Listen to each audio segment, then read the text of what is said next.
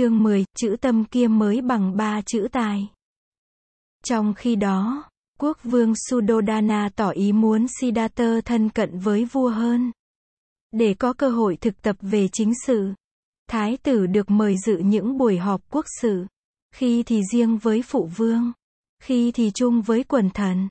Chàng để hết tâm ý vào các vấn đề chính trị, kinh tế và quân sự được đưa ra, và chàng nhận ra rằng Căn bản của các vấn đề nằm ở nhận thức và tư dục của người làm chính sự. Khi mà tâm người đã bị chấn ngự bởi ý thức về quyền lợi cá nhân, gia đình và dòng họ rồi, thì mọi quyết định về chính sách không thể nào còn khách quan nữa. Và như vậy chính sách không còn thực sự nhắm vào việc lợi nước lợi dân. Siddhartha ngồi nghe và đoán biết được tâm lý của những người cộng sự với phụ vương chàng. Chàng thấy được những tư dục của họ. Có khi chàng thấy được cái mặt trái giả đạo đức của họ. Và đồng thời cũng thấy một niềm tức giận nảy sinh và tràn dâng trong lòng. Nhưng Siddhartha biết mình phải kềm chế niềm tức giận ấy. Chàng biết chàng có thể nói huỵch tuẹt ra giữa triều đình. Những điều không mấy tốt đẹp ấy. Nhưng chàng đã ngậm miệng không nói. Bởi vì chàng không có, hoặc chưa có phương pháp gì đối trị. Nói ra chỉ là để gây đổ vỡ mà thôi. Và như vậy lại tạo thêm những khó khăn cho phụ vương chàng.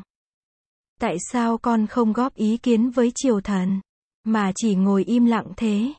Vua Sudodana hỏi chàng, sau một buổi trầu, trong đó các quan đã bàn luận rất lâu về chính sự. Siddhartha nhìn cha, không phải là con không ý kiến, nhưng những ý kiến của con, nếu nói ra, cũng không có ích lợi gì. Vì chúng chỉ có thể nêu ra chứng bệnh, mà chưa phải là phương thuốc trị bệnh. Con thấy con chưa có đủ khả năng để thay đổi tâm trạng của các quan. Tư dục của họ còn nặng nề lắm. Và con biết con chưa có thể làm việc được với họ. Phụ vương nghĩ xem, quan phụ chính đại thần Vesamitta là một người có quyền lực rất lớn trong triều đình. Phụ vương biết rằng ông ta không liêm khiết, và nhiều khi ông ta lấn cả quyền của phụ vương. Ấy vậy mà, phụ vương vẫn phải dùng ông ta. Tại sao? Tại phụ vương biết nếu không dùng ông ta, thì triều đình có thể rối loạn. Vua Sudodana nhìn con, im lặng một hồi lâu. Rồi vua nói, nhưng con cũng biết là, để cho yên nước yên nhà, nhiều khi ta phải chịu đựng. Ta biết quyền lực ta có giới hạn. Nhưng nếu con tập làm chính sự, sau này con sẽ giỏi hơn ta. Và con sẽ có đủ tài năng để thanh lọc lại hàng ngũ của chính quyền. Mà không gây ra những xáo trộn cho xứ sở. Siddhartha đưa tay lên chán. Chàng thở dài. Con không tin rằng tài năng là yếu tố căn bản. Con nghĩ rằng, vấn đề căn bản là giải phóng được cho tâm mình. Con biết là chính con. Con cũng bị khuynh đảo.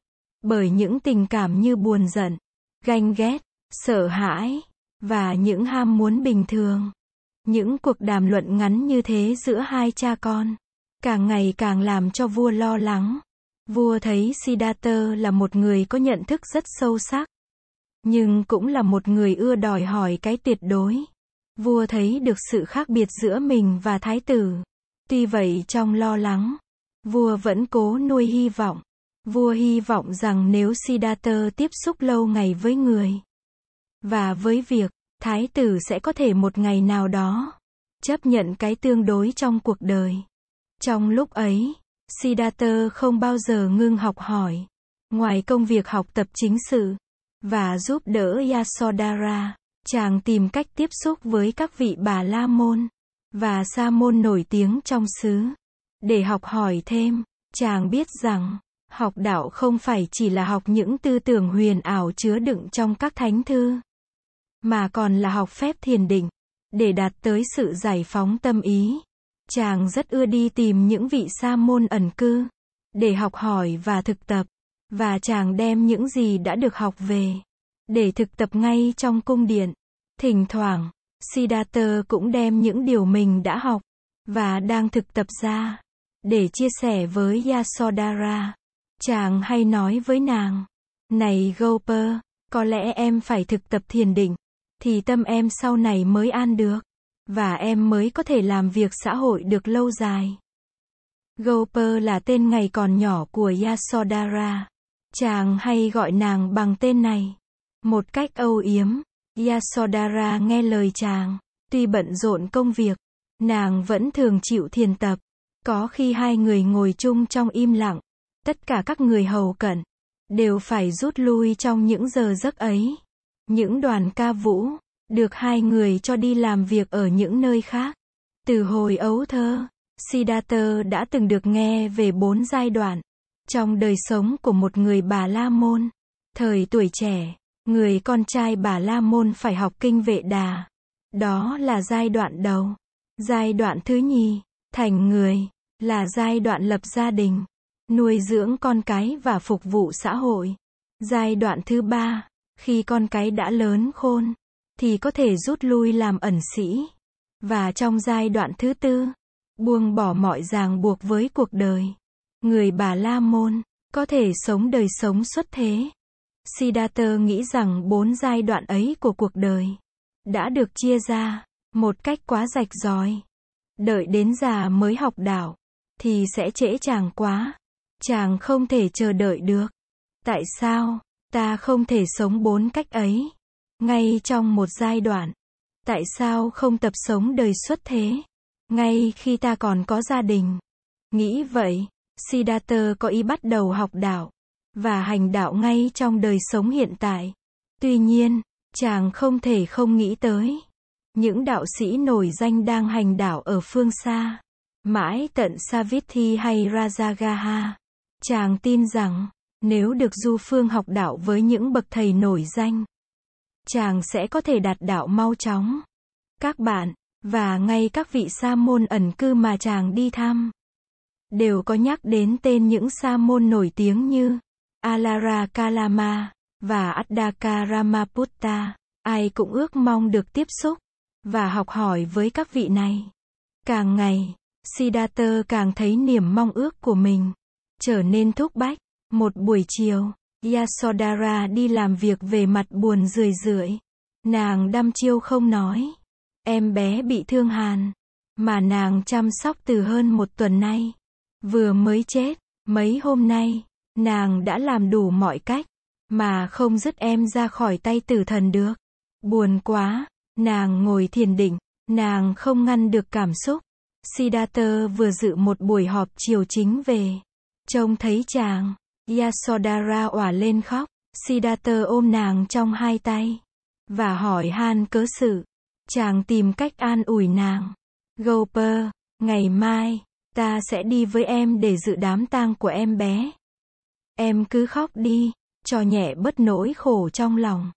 Sinh, già, bệnh, chết, là những gánh nặng đè lên vai của tất cả mọi người.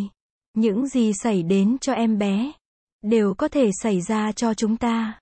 Bất cứ lúc nào, Yasodhara thổn thức, càng ngày, em càng thấy điều điện hạ nói là đúng. Khổ đau thì vô cùng, mà hai bàn tay thì nhỏ bé. Lòng em cũng đầy sự bất an. Anh ơi, anh chỉ cho em cách nào để em đối trị được những khổ đau và lo lắng trong lòng đi anh. Siddhartha ôm Yasodhara chặt trong hai tay chàng. Em ơi, chính anh cũng đang đi tìm con đường để đối trị những khổ đau và lo lắng trong anh. Anh đã nhìn thấy thực trạng của xã hội và của con người, nhưng anh chưa thấy được nẻo thoát.